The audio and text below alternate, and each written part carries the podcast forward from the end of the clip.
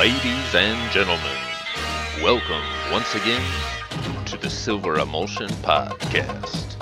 From Bombay to Baltimore, we've got you covered.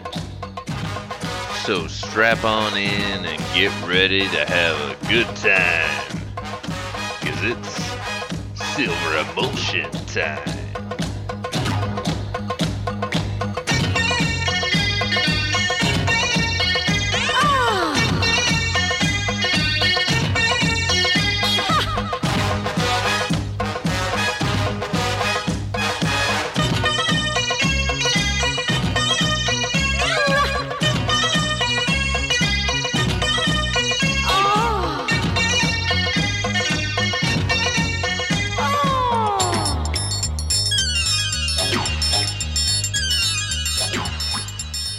Alright everybody, welcome to the Silver Emulsion Podcast. My name is Will Kauf and I'll be your host for this evening.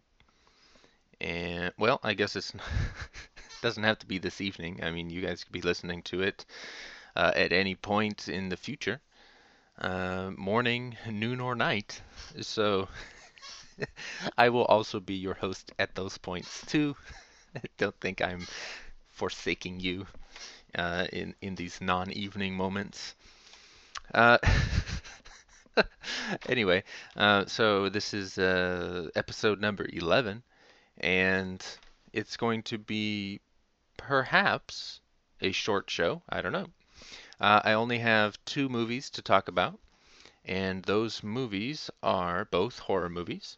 Uh, the first one is a nineteen ninety-one movie directed by Lucio Fulci called Voices from Beyond.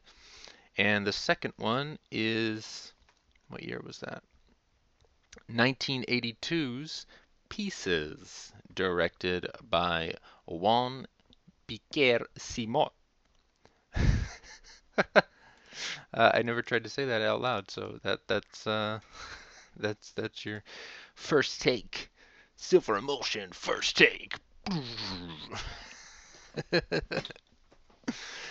um, so that, that's uh, those are the two movies. Hopefully uh, that will wet your whistle for the week. Uh, so um, that will be coming up in a little bit. But first, uh, I have some feedback.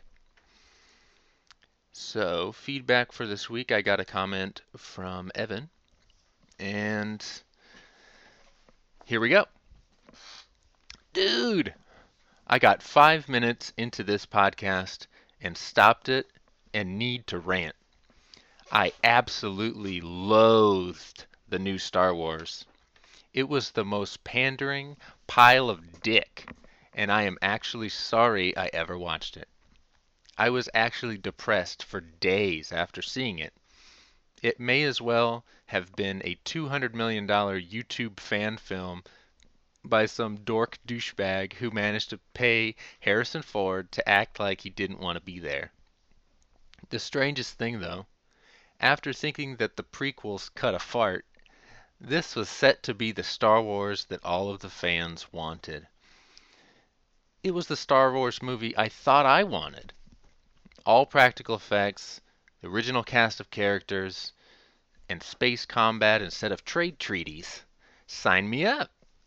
So after days of wallowing in this mindfuckery of depression and disappointment and confusion, I decided to finally strap in and, for the first time, watch Star Wars Episode three.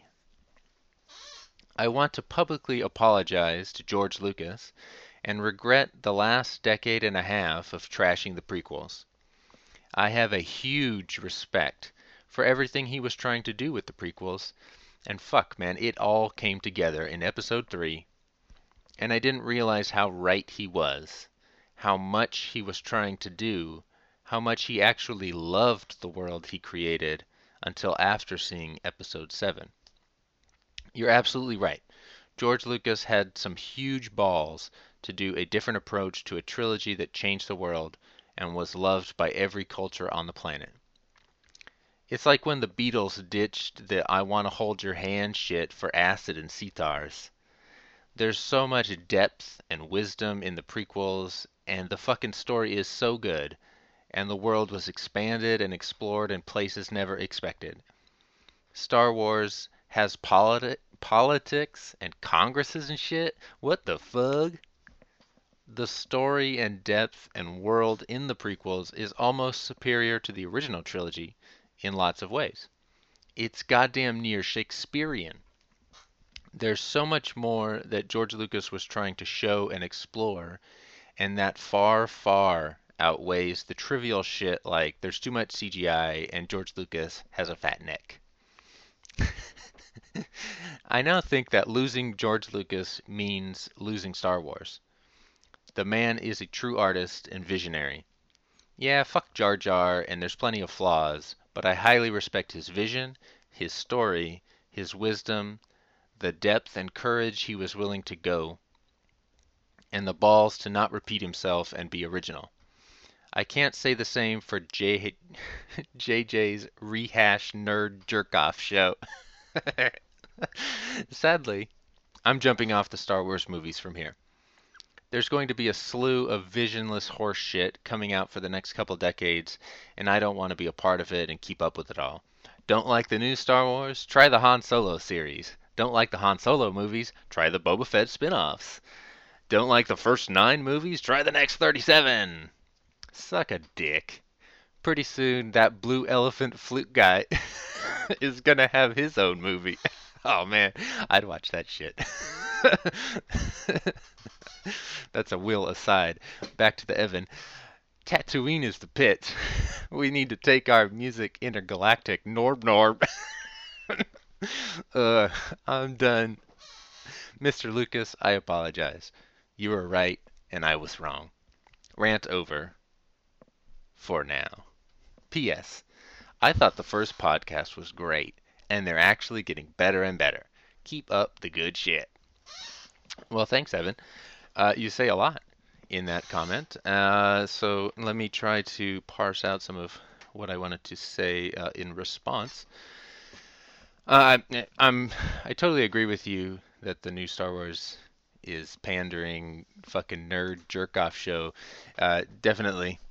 I mean, there's no way around it. That's exactly what it is.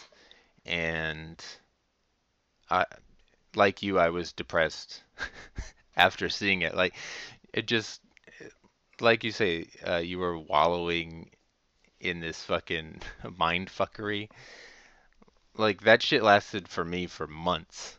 And and not not so much the depression over the new Star Wars being shitty, because I honestly didn't I didn't have that high of expectations for it, because I've never liked J J Abrams. I I liked the the Star Wars uh, Star Trek movies that he did, but I I don't I didn't see that kind of style translating to Star Wars really at all.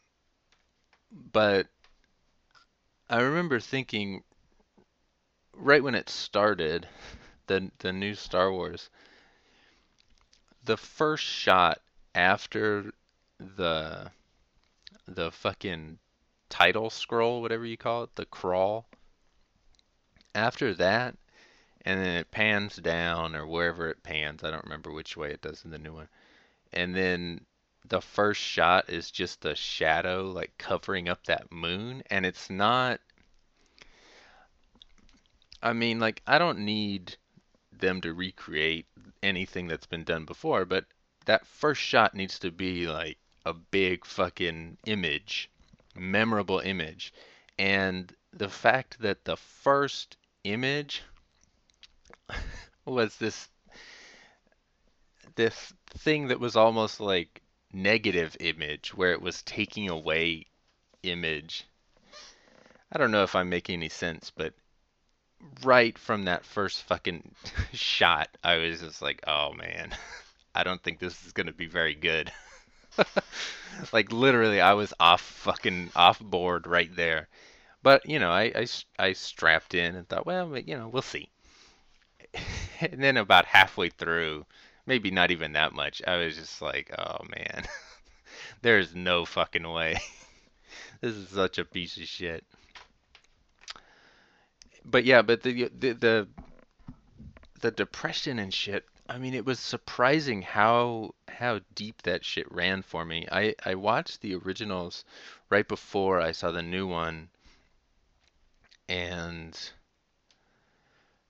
what I I I, I hadn't seen them in a long, long time, and what I really took away from them this time is just that thing that I was talking about in the last episode, where structurally, like, there's a few elements that make up original Star Wars, and then I think I went over my elements of, of episode whatever, Empire Strikes Back, um, where it's like ice planet to asteroids or whatever.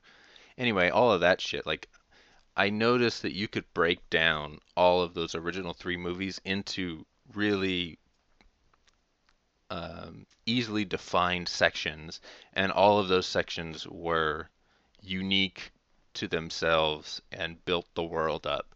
And basically, none of that really repeated throughout. And even when you get to Return of the Jedi, and they're repeating the, the Death Star stuff, the the focus of those those scenes is completely different than than the focus in the first one, because you have the ground battle of like the Ewoks and all that shit with the shield generator, and then you have the massive space battle thing going on, uh, which is completely unseen before in, in any of those f- three movies. And then there's the tunnel, which is a new experience, a variation on the, the trench for sure, but completely unique visually. And then the uh, the the Emperor's fucking throne room. So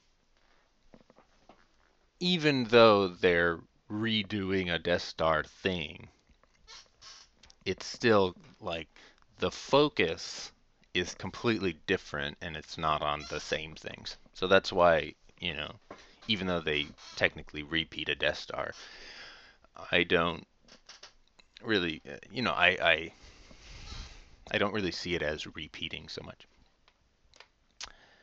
Um. But yeah, but but so I I watched those. I was taken by how how much just pure fucking imagination went into making those three movies unique, um, start to finish. And then I saw the new one, and I thought, wow, this is just a rehash bullshit. And I started to think as the days went on, and like I I was so, I don't want to say emotional, but I was so like uh, fucking obsessed and like fixated on cracking why the fucking new one was shitty, that I literally like would talk to anybody who would listen. I would talk to um like my mother-in-law about it, and she doesn't fucking give a shit. But I went on for like an hour straight. I was talking to uh, Laura's sister on the phone for like an hour, and she kind of cares, but like it was just nuts. And I did it in person again. Like I was so, I couldn't stop, and I was like talking to myself in the fucking like in the car and shit. I just I couldn't stop thinking about it, and and. What I th- came back to was how, like, when I thought about the prequels, like, because my initial reaction, even when I saw the new one, was, oh, but it's still better than the prequels, because the prequels are shit. Like, that was just a, that was a, like, an undeniable fact. But then, as the days went on, I started to question that, because I started thinking about the elements of the prequels in the same way that I thought about the way the the originals are made up by these big chunks that you can easily define, you know, ice planet asteroids, swamp planet, stuff like that.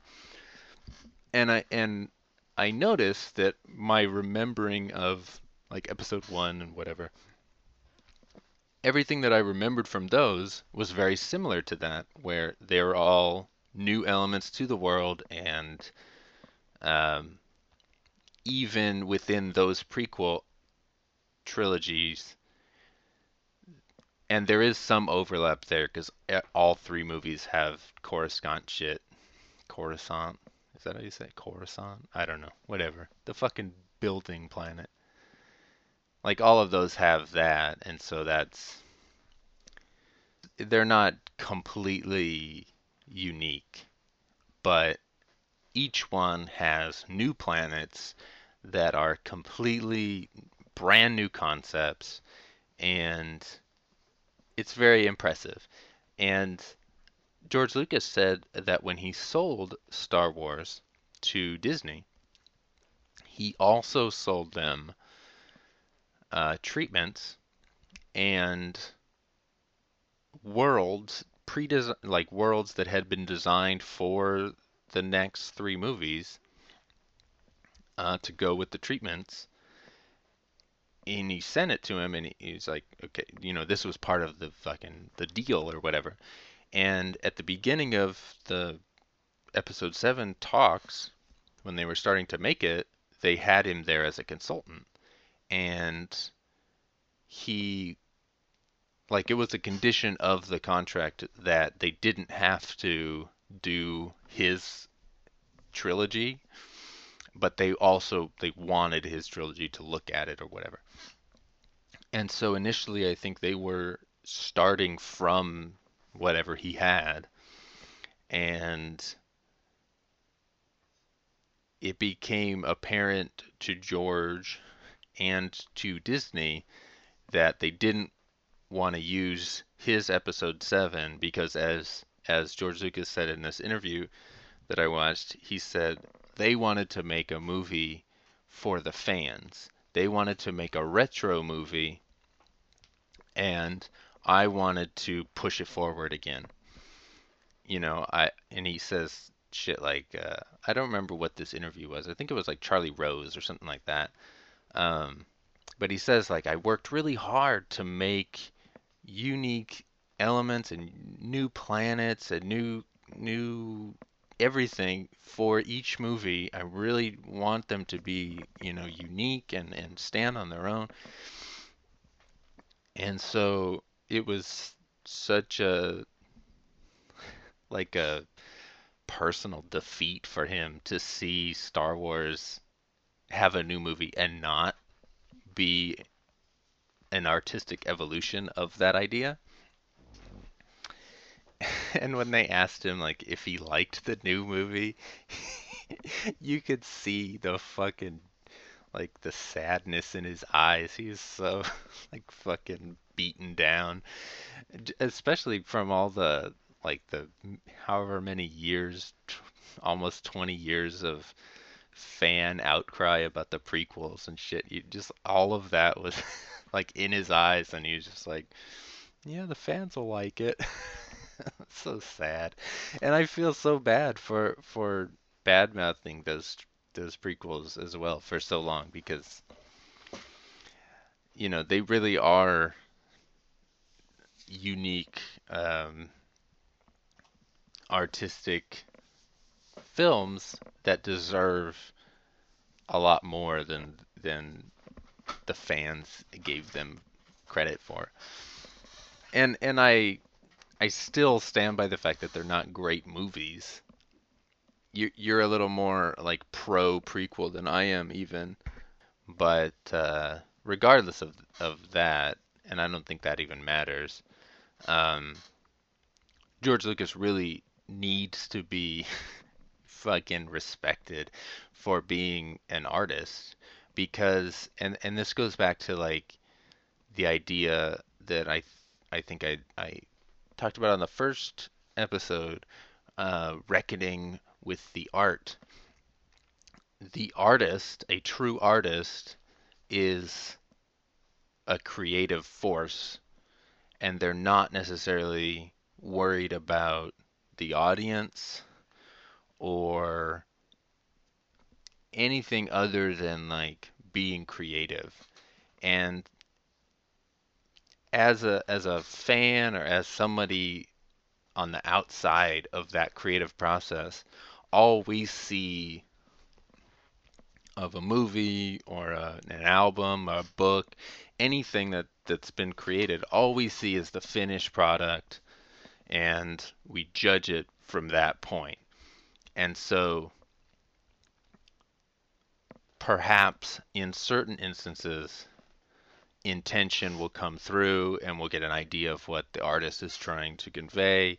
Sometimes, you know, maybe it's not as cohesive as the artist wanted, but maybe maybe the artist made it exactly as he wanted. And so definitely in the case of the prequels, George Lucas made the fucking movie that he wanted.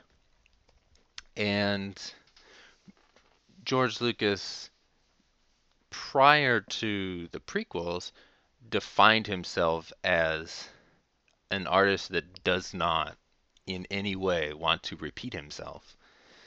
Um...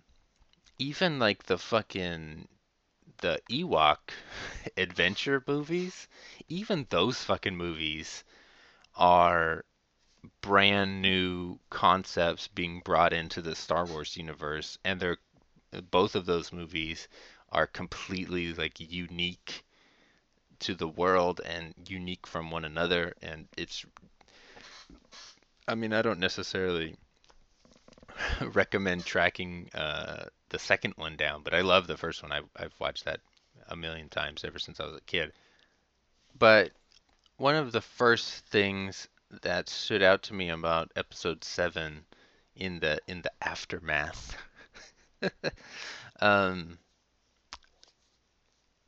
I kept thinking while I was watching the movie about how the movie never pauses to ever have like a landscape shot. There's no, you know, like in the in the in all of the Star Wars movies, there's always a moment through moments throughout the movie where where like a character is in front of a vast landscape or something, and the music, the fucking beautiful John Williams music, swells and creates this fucking real emotion in in the the audience's heart, and you fucking feel whatever this character is feeling through the music. It's amazing. It's perfect filmmaking. Uh, you know, marriage of music and, and visuals and human emotions. It's fucking brilliant. And there's not, like, I don't think there's a single moment like that in the new movie. Like, it never pauses for long enough to have anything that resonates like that. And so that really stood out, and the fact that there's no, there's not like any traditionally well-composed shots. It's all like moving too fast, and it's too, it's so fucking modern. And so that was like where I started trying to parse out what bothered me, I think, if I remember right. And I remember coming to the conclusion that George Lucas is, how do I say this? Um, he's very influenced by classic films, and most of what he's done is in some way related to things of the past. American Graffiti is obviously tied to the past and his teenage years, and that would be like the sixties, I think. Then a throwback for Star Wars is the Flash Gordon stuff that he saw when he was a kid, and to the same thing, you know, he did the stories of Indiana Jones, which is again a throwback to serials, other serials, I don't know what serials, whatever. Anyway, Captain Crunch serials. um But he's essentially a filmmaker who is in love with things of the past and then bringing them forward in his own way, kind of in a way like a Tarantino guy where, um, you know, he loved, Tarantino loves the seventies. His movies kind of, not really, but kind of have a flavor of the seventies. And so in that, in a similar way to that, but not really similar, because George Lucas is a a true artist and filmmaker, where I don't, you know, Tarantino's more of a mixtape maker. But anyway, George Lucas is a fan of classic film. He makes classically inspired films. And so the J J Abrams Star Wars, he grew up in the eighties or whenever the fuck he grew up, seventies, eighties. And so, and I don't get that feeling from any of his movies that he is in any way, um, like has affection for like classic fucking movies, like fifties and before. I mean, and maybe he does, but he doesn't evidence that in any of his stylistic choices or anything like that. The way he shoots a movie, the way he edits a movie, and obviously he's working in the modern era, so like everything has to be a fucking uh, slam bang bullshit, whatever, because uh, he's in blockbuster land. But I feel like, I mean, he's probably he he's a fucking mega director. He's got to have Final Cut, and if he was a true visionary, he could fucking do whatever the fuck he wanted. Um, but he doesn't, because he's a fucking hack. He's probably a nice guy, and I feel bad, but, you know, his his artistic output, uh, not so pleasing. Uh, but anyway, uh, the point that I'm trying to get to is that Star Wars, the original Star Wars, and the prequels, both carry a similar style and a pace and a meter to them that I feel like is directly taken, and taken is a strong word, but it's directly um uh I don't know, taken, fuck it, from Kurosawa movies specifically and classic film in general. And so with Episode seven, it's the first Star Wars movie to not directly be influenced by Kurosawa and classic film. So it has a completely different feel. And yes, the fucking there's guys in stormtrooper suits and they built a fucking Millennium Falcon, but at the end of the day, it still doesn't feel like fucking Star Wars to me, because so much of what is Star Wars to me is that fucking Kurosawa influence, and not just the wipes, but like everything about the way those movies move within the scenes and with between scenes. I don't I don't know how to describe it. It's it's a kind of just like a feeling, you know, I know it when I see it. It's one of those sort of things. And I don't, nobody would look at the new Star Wars and and say, "Oh yeah, well this guy obviously likes classic movies." But they I could you definitely would with the old ones. And this is a total fucking ramble. But that was like the real sticking point for me that that really clicked me into um, uncovering what I didn't like about Star Wars, because I, I remember being in the theater thinking, this is what I wanted, this is this is basically what I asked for after the prequels came out. Like, oh, why didn't they do this, why didn't they do that, they needed to have X-Wings, they needed to have this, they needed to have that. Like, why the fuck didn't they do that? Now they're doing it. And like halfway through the movie, I was thinking, well, th- this is it. I'm watching it. This is what I fucking asked for. And I don't want this. This is nothing like what I would actually want. And and that led me to the prequels and actually seeing, like, you know what? As uh, the things that I don't like about these movies, I still don't like. But they're, they're, in terms of artistic risk and presenting new ideas to you and like wowing you with new shit. I mean, whether you like those movies or not, they are presenting new worlds, and if you're open to that, that's fucking cool. And that's fucking like admirable. Not like, you know, I mean, who gives a shit about the planet in episode seven where the girl is?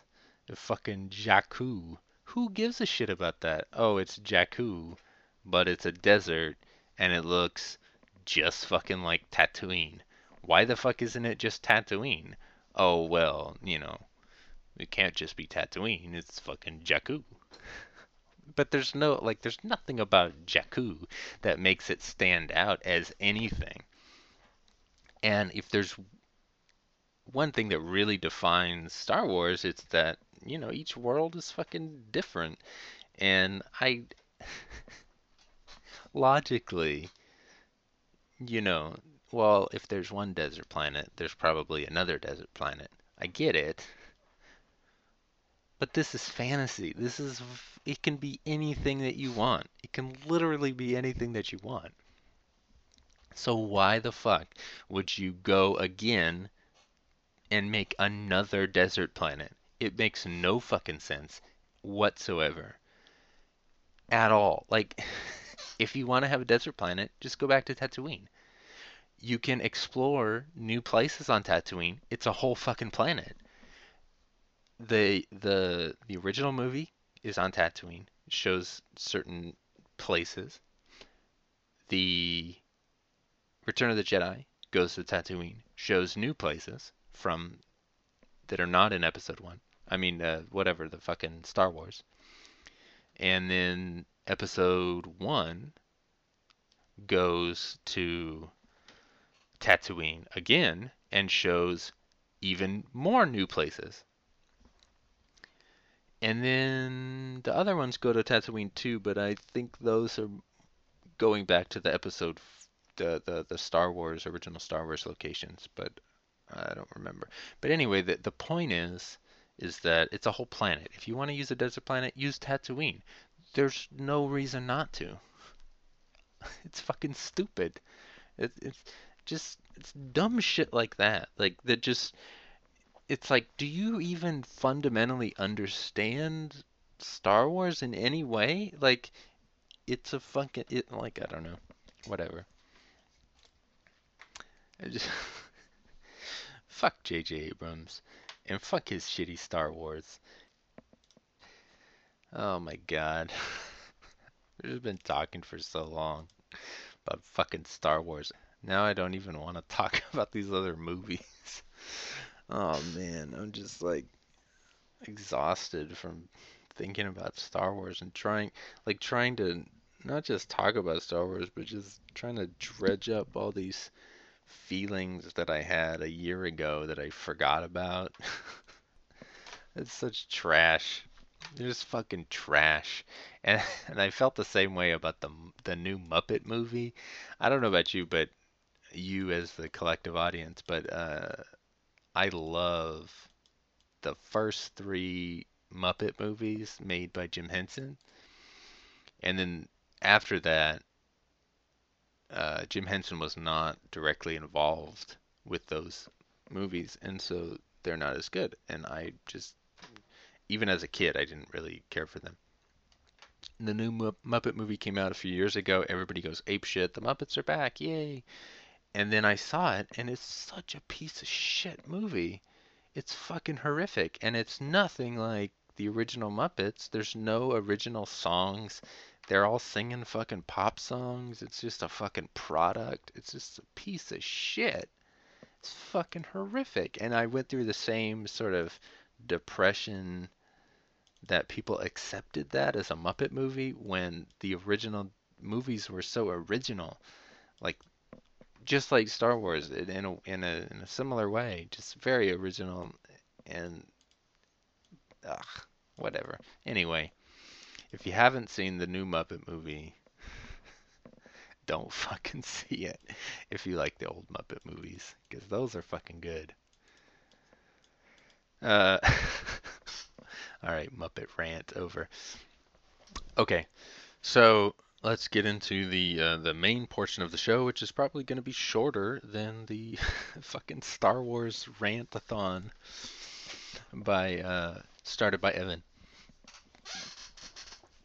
So the first movie is, like I said many moons ago, I said that it was a nineteen ninety-one uh, Lucio Fulci film called Voices from Beyond, and I believe it is one of the last movies directed by Lucio Fulci. I'm not a super fan of him. Um, I, I I enjoy some of his movies. Uh, I respect him, but I don't get exactly why he's so popular, honestly. Um, yeah, it looks like he made uh, one other movie after this, Door to Silence. I haven't seen it. I don't know. Um, so he made fifty-three movies. Voices from Beyond was the second to last. And he was like in his heyday. Um, when would that be? Like mid to late seventies into the early eighties is like his fucking, those are his days. So this is like ten years after that. He's at the end of his career. He died five years later at age sixty-eight. Not that that really has any bearing on this. Um, so anyway, Voices from Beyond. It is a movie, and the movie starts a fucking stunning commentary by Will. It is a movie. Thanks for that confirmation. Such a dumbass sometimes. um, so the movie starts, and there's like a little dream sequence, and this there's like a couple who are engaged in a lovemaking session, and I think that I think there's like a kid fucking crying or some shit, some some fucking noise. I don't remember. uh, anyway, the dude gets all like pissed off, and he gets up and he goes down to where the kid is. And he's like, oh, you, you better shut the fuck up. And the kid just uh, keeps going or whatever. And so the, then, then the dude just grabs a fucking knife and stabs the fucking kid, like, right in the chest. And just, like, four fucking times. And it's all gory and nasty. Like, wow, that's how you start a movie, man. And then, um... So it, it is then revealed that it's a dream sequence, but I already uh, blew it by revealing it at the beginning. But anyway, uh, so he didn't actually murder the kid. Just a dream by the female in the lovemaking situation. And I don't remember, I don't fucking have names for any of these people, so it's going to be real vague. So then the dude uh, is dying, like for real. He's in his hospital bed, he's dying. And it's like, it's so funny because he's just spitting up all this blood, but it's just like uh, like red colored water. And he just is spitting up these fucking gallons of it. So then they show like a medium shot of the bed, and the whole fucking sheet is just covered in this fucking blood. It's so, so like over the top. I loved it. It's so funny. Anyway, so then he, the dude dies all bloody, and then they, they're like uh, going to start doing an autopsy on him. And at this point, the the guy who has just died is now talking to the audience in voiceover, and he says something about like, oh, why do, why do you need to do an autopsy? Uh, you know, did they, did they, did somebody try to kill me or something? I don't know, some, some shit like that. And then, uh, eventually we get to the, the autopsy scene a couple minutes later, and the guy's still talking to the audience, and he's uh, because they they rip open his stomach, and this is all done like just in one gnarly looking shot of a fucking stomach being sliced open, and then they take out all these guts and start chopping shit up. Uh, it's not as gnarly as that makes it sound, but it's uh, I'm I'm not into I can't watch fucking surgery shit. Uh, so it was pretty tough to watch, and and uh, they use uh, they use what looks like like actual guts, probably pig guts or some fucking shit, and so it's it's really nasty, real looking, and you know I was suitably uh, grossed out uh, in a good way. So so they cut out a piece of his intestine, and they're like, okay, well, we gotta test this, but it's gonna take a couple days to test it. Um, so, you know, basically, we're done for now. And then the guy comes back on the voiceover, and it's like, oh, well, why do they have to wait? If they could do it now, they would know how I died. Just dumb. Sh- it's it's not. It's no fucking Shakespeare. So anyway. Um, the movie is not a great movie. It's not really well made, but at the same time, uh, Fulci is a director that, like, he knows what he's doing, so it's not like a, a badly made movie, but just the, the like, it's kind of low budget, so the dubbing is, like, horrifically, it's so bad. And so a lot of the, the acting and the dubbing is just really fucking bad. And the, the fucking, the script is, is so shitty. Like, um, the, if you've ever seen Troll two, the script for Troll two was written by the director and maybe a co-writer too, I don't remember, but uh, the director uh, is an Italian guy who does not speak English.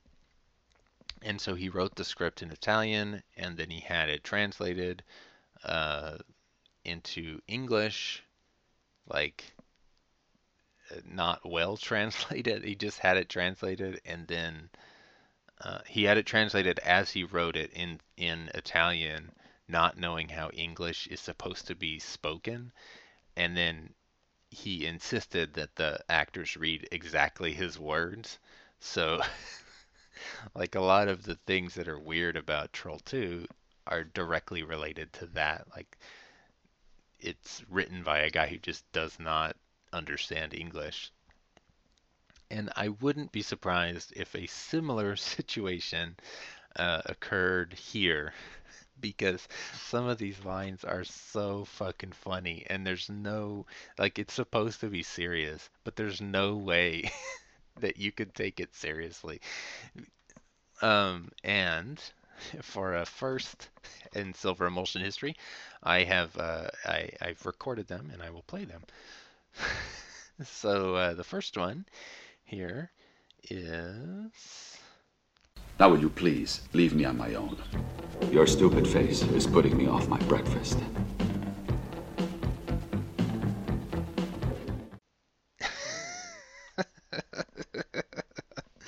You know what I'm saying? Like, I don't see an English speaker writing a line like that.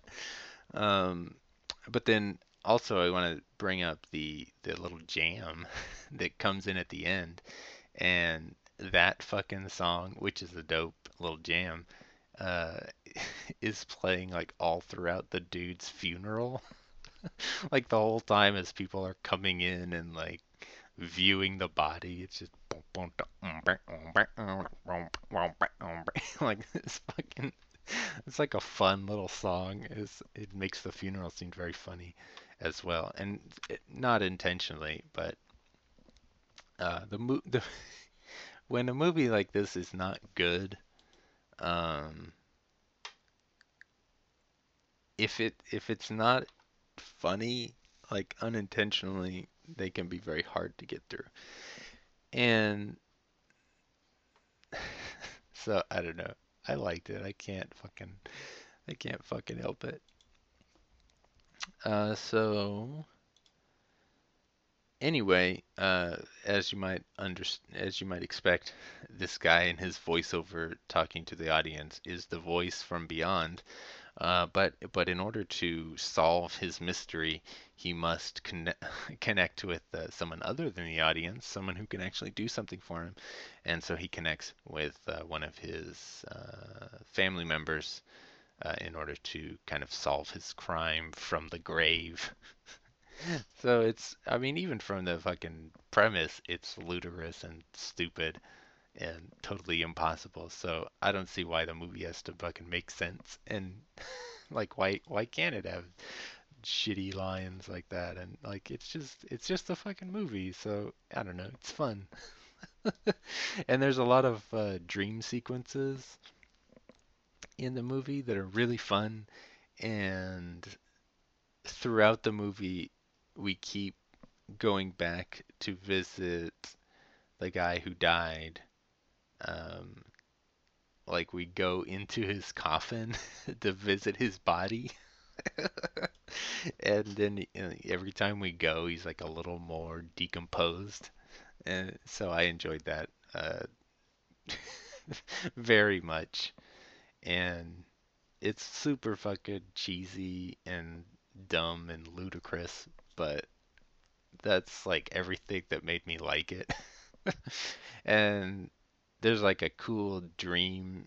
One of the dream sequences is like a just like a straight up zombie movie with all these zombies busting out of fucking tombs and shit, and that's pretty fun.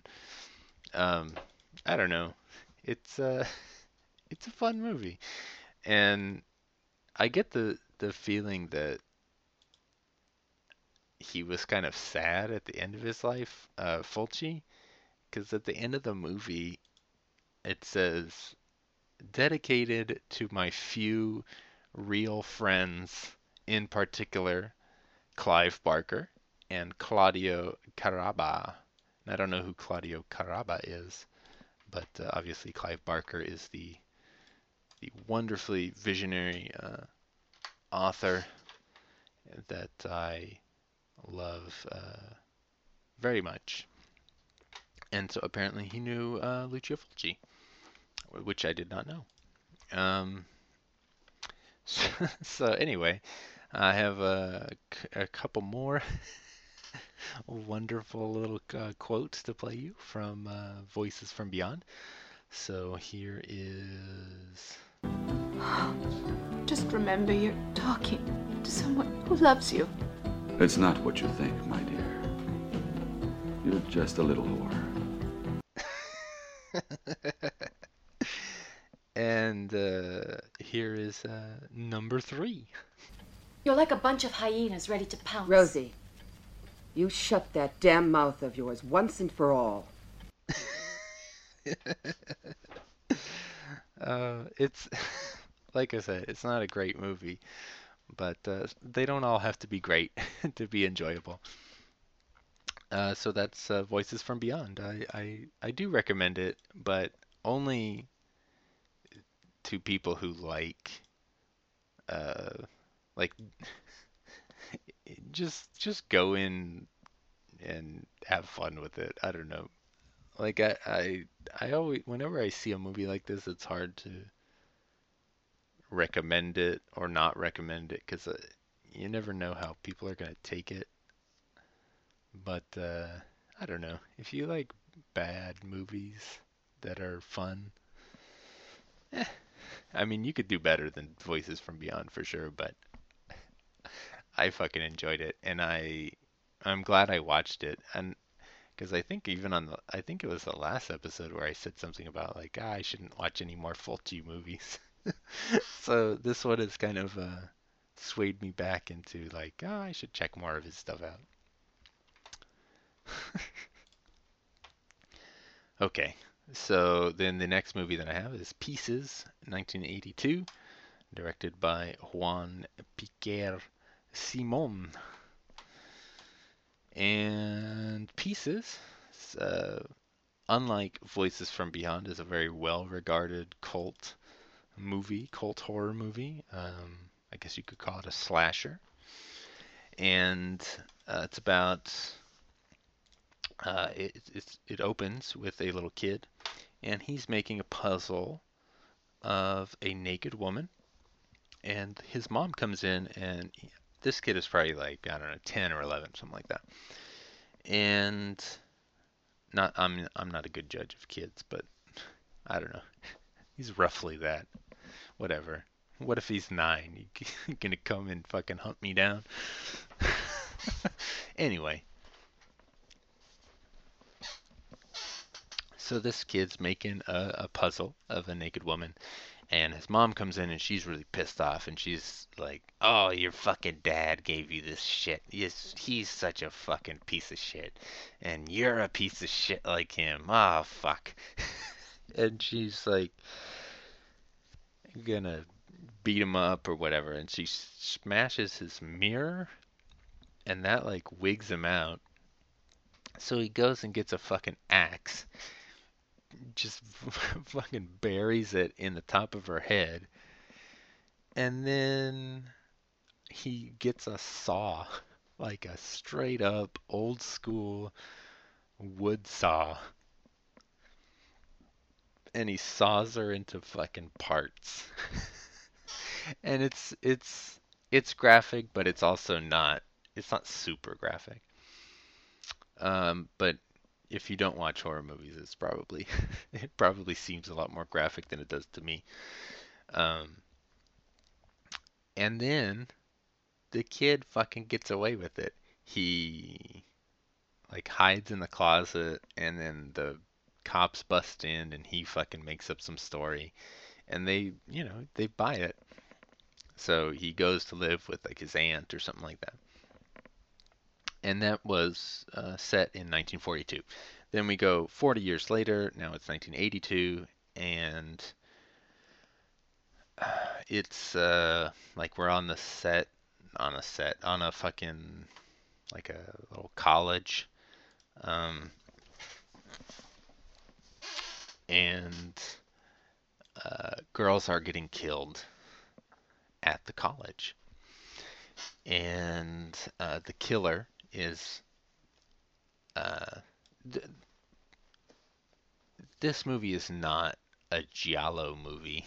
Giallo being the the um I think it's a, just seventies Italian style of filmmaking. It's like a thriller mystery, um started by uh, Argento with um Bird with the Crystal Plumage and fucking Cat o' Nine Tails and all this shit.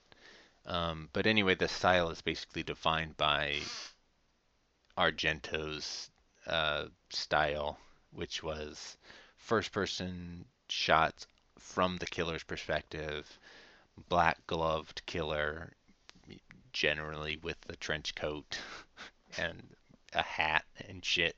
Anyway... Um, so those elements uh, exist in pieces, uh, but this is not a giallo at all, but you can definitely see the, the influence there. Anyway, so this guy is, uh, a lot of giallos are like the guys killing with a knife and stuff too, although uh, now I'm thinking about that, that fucking horrific kill in Argento's Deep Red, with the, the he like holds this fucking lady's head under water in the bathtub, and it's like fucking boiling hot water, and her fucking face gets all boiled and sh- oh, it's so fucking gnarly, and it's all first person, and it's just it's it's so fucking gnarly. I saw that movie like six years ago, and that shit's still burned into my brain. Anyway, um, so this guy in pieces is going around with the trench coat and black gloves, and but this guy uses a chainsaw, and he just fucking chainsaws their heads off and cuts the women into pieces, uh, hence the title. Um, and it's a pretty good little slasher movie. it's not like, I don't think it's great. I I think that probably just my my predisposition to to like American slashers, because like fucking eighties music and I don't know, it, it, like Linnea Quigley and shit like that. Like the, I don't know. Uh, I really like American early eighties slasher. It's like such a sweet spot, and they're they're they're all different from one another, but like I don't know, there's there's like this base level feeling that's in all of them, or at least most of them, and it's just such a fucking like it makes me just feel good inside. Anyway, so like Pieces is eighty-two, but it it doesn't have that feel. It feels like it's a fucking seventies movie, like hardcore. Um, it's it's it's crazy. Like I would have never guessed that it was eighty-two. It doesn't look like eighties. It doesn't feel like eighties. It's it's it's such a seventies movie. I wouldn't be surprised if they made it and held it, but I don't think that they did. Uh, but anyway. So there's just a dude fucking going around uh, chainsawing people, and, and each each kill is very inventive and creative and unique, and which is a, a good element for a slasher.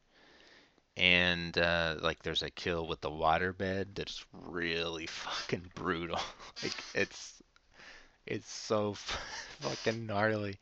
That one is is really bad. That there's a thing in an elevator, all kinds of shit. I don't want to like blow it up, but uh, blow it up, uh, fucking spoil it all. But like, I don't know. If you if you like horror movies, definitely watch it. It's fucking good. It's it's it's up there. It's worth it. Um, but what I really liked is that. Okay, so we meet the kid at the beginning, so it's pretty like clear that forty years later he's gonna be the killer, because this kid is a fucking nutcase. Uh, but we don't know who that kid is grown up forty years later for just about the entire movie. And so you're guessing, and they they definitely push you towards multiple different people throughout the movie, and it, you know, it's uh, it's very fun. I like mystery in, in that way, so I, I was like guessing who it was, and oh, is it this dude, is it that dude? You know, shit like that. And then you always have to consider like, oh well, maybe it's a fucking, maybe it's like his his twin sister or some shit. I don't know. I try to fake myself out so that when it actually comes, I'm like, oh shit. Just trying to have fun. Um, another thing that I want to mention is that Uh, originally, the movie was shot in Spanish, and then when it had a U S release, they dubbed it into English, but they also changed the entire score from what the director had intended to being this like public domain score. And the D V D has both scores, and uh, I was kind of flipping back and forth between them. I'm always... As as you may have gathered, I'm very interested in music, and specifically with movies, the the way music um, interplays with the image, and then how that that uh, that partnership between music and image then influences how it is perceived by me, the audience member. So I was flipping back and forth, and, and for the most part, uh, the the original score is much better. It's like a tense kind of uh, piano score that's uh, very atmospheric and well done. And then the, the public domain score is like shitty fucking like sixties pop jazz and like I, it's fucking it's so stupid. But then later in the movie, um, there's shit like like the the waterbed kill specifically has this on the American score has this really cool like driving fucking rock and roll song like like this fucking like it has a real heft to it that, that adds to the scene a lot. And then the the original score just has the similar sort of sparse piano thing, um, and it has a couple of themes that recur throughout the whole score, but like it just doesn't have the same fucking oomph as that dope American part. So I don't know. So it's like like my instinct is always to watch director's intent, the original version of anything. Uh, but in this specific case, uh, there were instances of, of the U S score that were very good. So if you do watch it, I don't know uh, what I would recommend specifically, but I will say this. uh, it, it, where Voices from Beyond has shitty dialogue, and it's dubbed in English. Pieces has very similar shitty dialogue dubbed uh, into English. And it's not necessarily apparent in the subtitles. But there, when I was flipping back and forth a couple times, I hit upon uh, some fucking gems. And I only recorded one of them. Uh, but there's another part, because just like um, just like a lot of Italian movies, specifically like spaghetti westerns and, and basically any Italian movie made um, around that time, sixties, seventies, probably even in the eighties. Um, and Hong Kong movies are the same, like all the Shaw Brothers movies are shot uh, in the same way.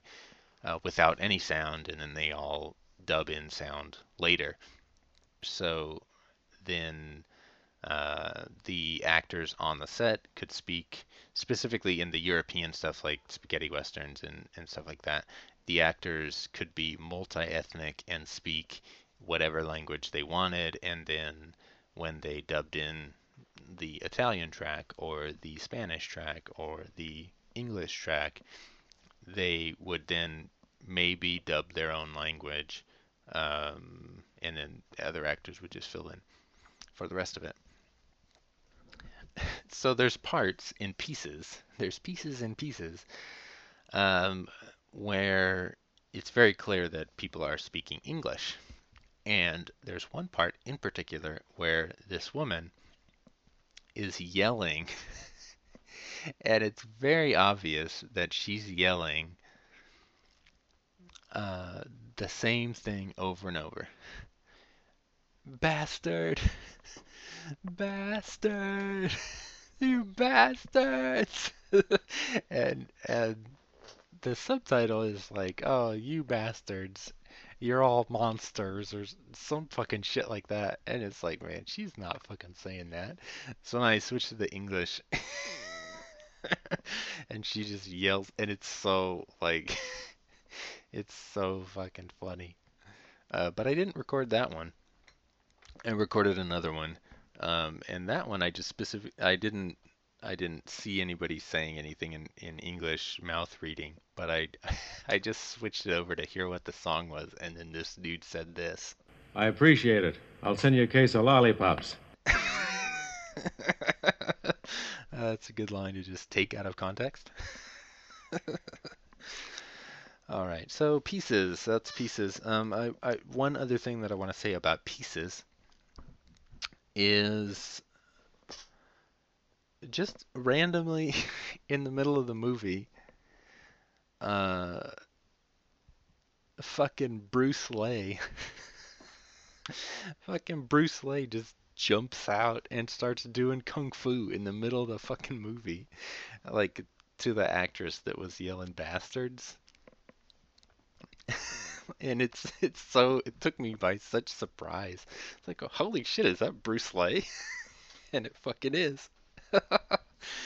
And then he's just gone. Like after that, it's like uh, the some other guy comes up and he's like, oh, well, this isn't this isn't who you think he she is, like, go fucking fight somebody else, and then Bruce Lee just runs off into the night.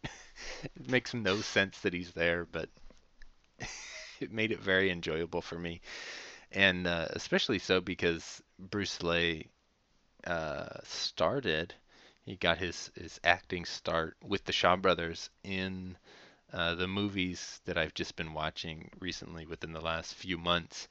So I've seen him uh, very recently.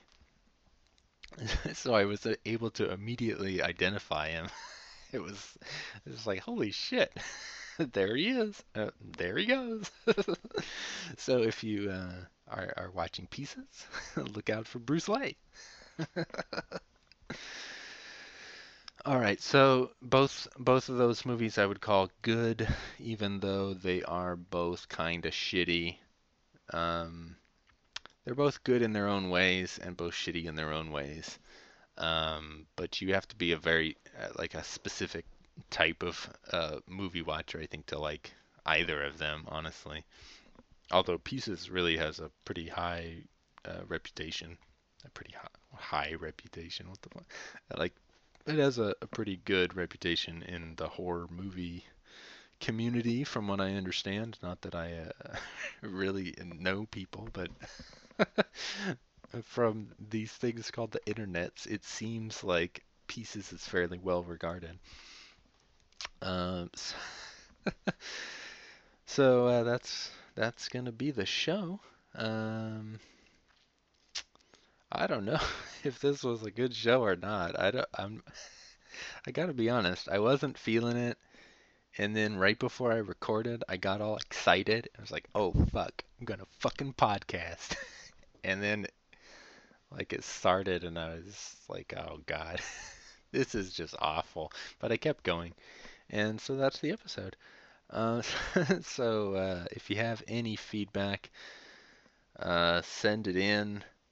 I don't, I don't remember if I thanked Evan for his... his uh, rant feedback about Star Wars, uh, but I thank you. Uh, I, I enjoy uh, your comments, and I'm glad that you think uh, the episodes are getting better as they go on. Um, I think this this episode is definitely a downturn, uh, but uh, hopefully I can keep the steam rolling. And uh, let me know uh, if you guys like the the sound clips. I'm not guaranteeing that I'm gonna like keep recording sound clips, but uh, it's definitely not terribly hard. So I could do that if you guys uh, enjoy it. And so that's the show. Uh, coming up on Silver Emulsion this week in terms of written reviews. I have a review of the brand new spankin' Full Moon movie, their latest release, uh, Killjoy's Psycho Circus. This is the fifth Killjoy film.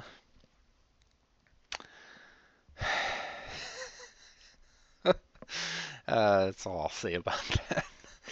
And the Shaw Brothers review for the week is going to be a Chang Kang film. Uh, who he directed fourteen Amazons and a bunch of other dope fucking movies. And he's uh, very underrated and, and uh, under-regarded in, in the Shaw Brothers stable of directors. Uh, but anyway, uh, I'm reviewing a movie of his called Kidnap that is sort of a... Uh, true crime tale about uh, these guys uh, kidnapped uh, like a rich businessman in Hong Kong, and it was the last uh, time in Hong Kong where... Should I say that? I shouldn't say it. That's, it's kind of a spoiler, but at the same time, the fucking movie opens with it, so I don't know that it's that much of a spoiler. Um, but anyway, I don't know. The, it's a true crime movie about the last case in Hong Kong history where they used the death penalty. So, spoiler alert, they die. uh, anyway, so that's coming up on the site. And then uh, Steven sent in a review, and what was that again? It's for a movie based on the Sega video game. Uh, big fans of Sega over here at Silver Emulsion. And it's a movie uh, based on the game Bayonetta, and it's called Bayonetta Bloody Fate. I didn't even know they had a movie on that, uh, but hey, they do. Is it as crazy as the game? Find out by reading Steven's review. Um, so, uh, so yeah, if you have any feedback, send it in. And uh, any thoughts about the movies or any of my ramblings about Star Wars or uh, Voices from Beyond or, well, I guess, then I just said that. Whatever. Fucking whatever. That's the show. Uh, keep it real and uh, don't get in too much trouble before the new year. Well, actually, uh, you should get in all the trouble now, and then you can uh, New Year's resolution your way uh, into, like, no more trouble. Okay, uh, enough fucking around. No more fucking around. No smiling. No laughing. Uh, this is the Silver Emulsion Podcast, where we're fucking serious business all the time. Adios.